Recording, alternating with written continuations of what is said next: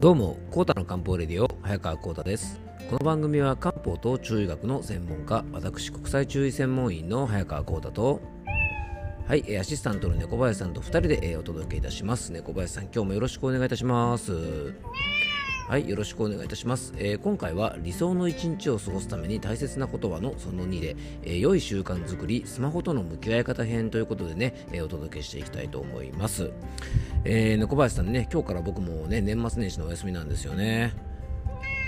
うんまあ、基本的にはですね、まあ、朝起きて、ね、あの猫と遊んで、まあ、散歩でもして、えー、コーヒー飲んで猫と遊びながら、まあ、読書したりね新聞ゆっくり読んでですね。でちょっとまあ原稿を書いたりして少し仕事をした後にまた猫と遊んでですね。ちょっとこう気温がねあの上がってきたらまあジョギングをして、まあ、温泉に入ってでまた猫と遊んでビールを飲んで寝ると。そういう生活の繰り返しになりそうなんですよね。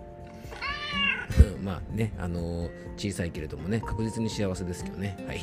まあ読みたい本とかね、見たい映画とか、まあゲームもしたいしね、あの、ちょっとミニ四駆とかもね、作りたいのがあったりするんで、まあ、やることがいっぱいでですね、まあ本当にね、あの遠くまで出かけてる暇がないんですよね、猫林さんね。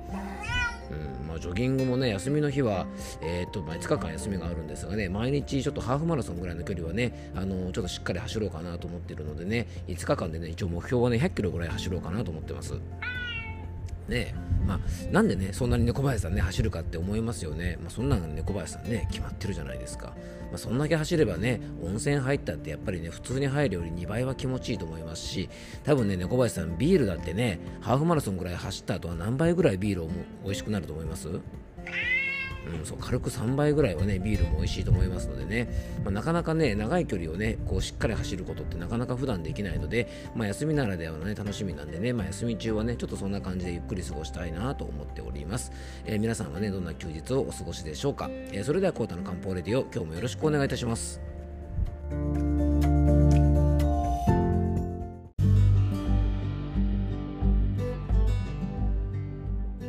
はい、ということでね、今日の本題の方に入っていきたいと思います。えー、先ほどね、年末年始の僕のね、一日の過ごし方についてちょっとお話ししましたが、まあ、あの、大したことない一日ですよね。はい。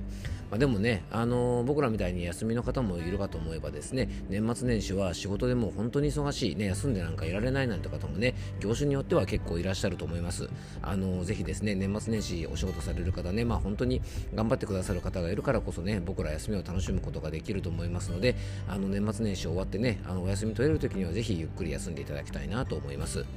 で昨日のポッドキャストではですね、まあ、理想の一日を過ごすためには寝る時間と起きる時間が大切なことでね、すっきり起きるために寝るとき、まあ、一日のね、充実感を得るために、まあ、あのどういうことが大切かなんてことをね、ちょっとお話ししてきましたが、今回はね、その続きのお話をしていきたいなと思います。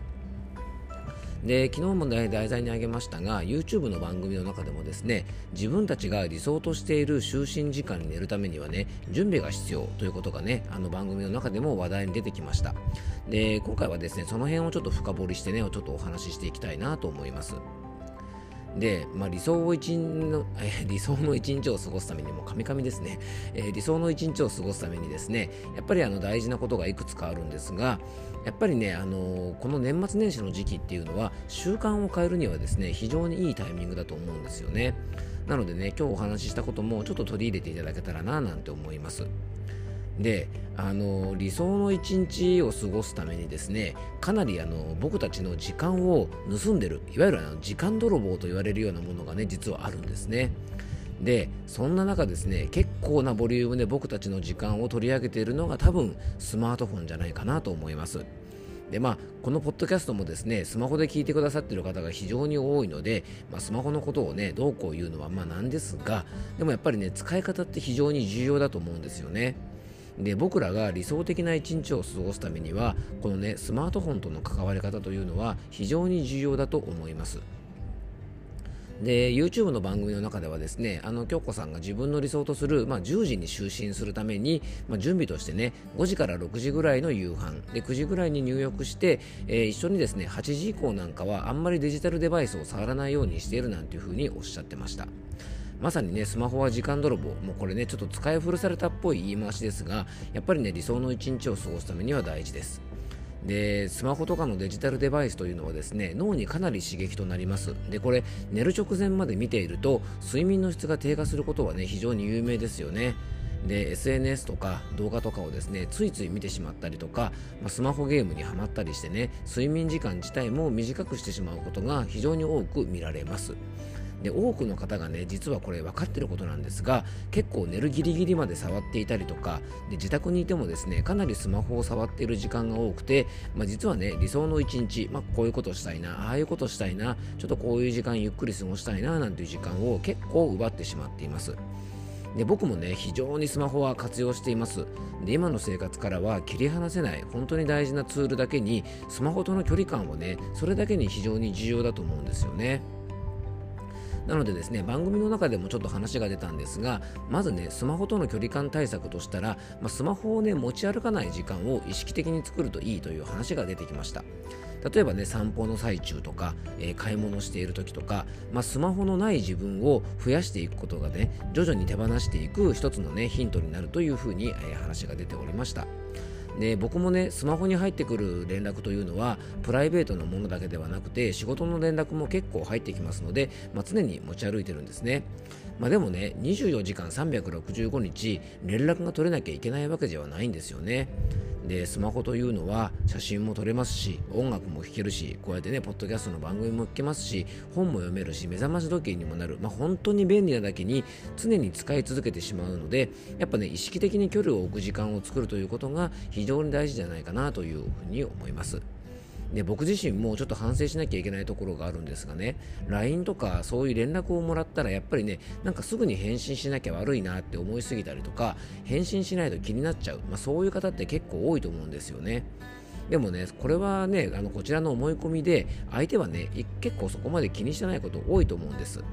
で結構ね気にしすぎてしまう方は、えー、スマホから距離を置く前にね、えー、まあ、返信にうるさそうな人っていうとちょっと語弊がありますがね例えばあのね早く返信しないとお母さんがうるさいとかね奥さんに怒られるとかご主人がうるさいとか恋人から怒られるとか、えー、友達から返信まだなのとか結構ねちょちょくちょくちょくちょくねあのそういうジャブが入ってくるような方がもし近くにいたらあの逆にねちょっとスマホと今から距離を置くから返信をくれるかもしれないよっていうことをねあらかじめ伝えておけば、まあ、自分自身もねもう言ってあるのでねストレスを感じることも少ないんじゃないかなと思いますでまたね僕らもみんながみんなねすぐ LINE とかそういったものを返信できる状態じゃないっていうことをねやっぱりあの思っていないとやっぱここねすごくストレスを減らす大事なポイントだと思うのでねあのぜひ気をつけていただきたいなと思います。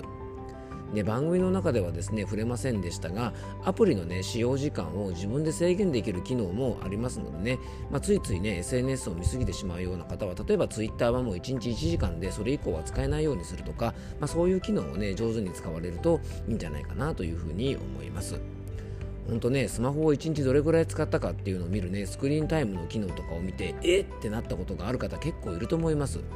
で、あのー、なんかスマホでね時間泥棒されてしまったらですね何やってもどこ行ってもやっぱ充実しませんし例えば本当にねあの旅行先で1日5時間もスマホ見ていたらちょっとショックですよね。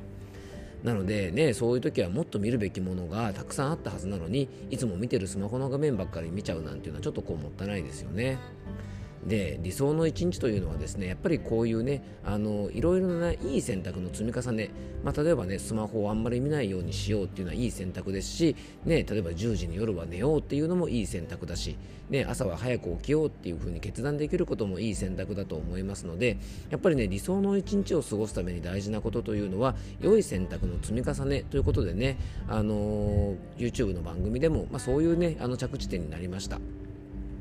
例えばね甘いジュース飲むのか、まあ、左右にハーブを入れたものを飲むのかね、まあ、スマホでダラダラゲームをするのかスマホを置いて読書するのか、まあ、ポテチを食べるのかドライフルーツにするのか、ね、10時に寝るのか夜中の2時3時までネットフリックスを見るのか、まあ、できるだけねいい判断を積み重ねることができれば結果としてね理想の一日につながるのかもしれません。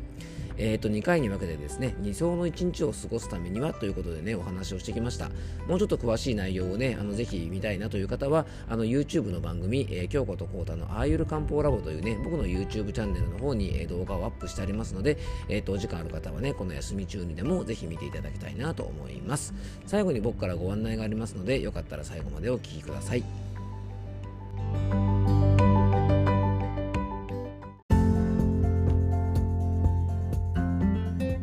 ことことでね今日は理想の一日を過ごすために大切な言葉ということでね前回に引き続き、まあ、良い習慣づくりについてねちょっといろいろお話をしました、まあ、スマホとの付き合い方ねぜひ気をつけていただきたいなと思います、えー、最後に僕からご案内です。この番組ではあなたからのメッセージやご質問番組テーマのリクエストなどをお待ちしております、えー、メッセージやご質問はですね番組詳細に専用フォームのリンクを貼り付けておきますのでそちらからぜひよろしくお願いいたします。そしてですね2022年来年の1月の漢方のオンンラインセミナーの開催が決まりました、えー、テーマはね漢方的食用場ですね。はい、えー、食についてちょっとお話ししていきたいと思います。で日時はですね1月26日水曜日の夜8時から9時半まで Zoom を使ったオンラインで開催します。もう本当ねあの食事で体を良くするという食用場はあの漢方の基本でもありますのでねあのぜひですね体調とか体質別の、えー、食用場のことをちょっと知りたいなって方がいらっしゃったらぜひねこちらのセミナー参加されていただきたいなと思います、えー、参加費は1000円となっておりまして申し込みは専用ホームページの、えー、リンクをですね番組詳細に貼り付けておきますのでそちらからぜひよろしくお願いいたします、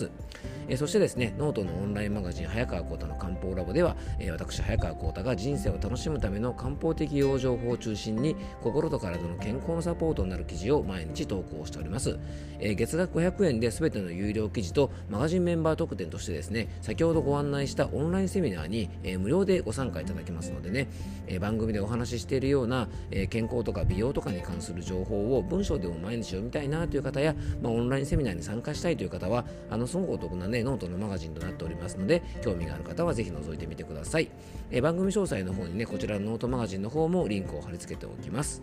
えー、今日も聞いていただきありがとうございます。どうぞ素敵な一日をお過ごしください。漢方専科サーター薬房の早川浩太でした。では、また明日。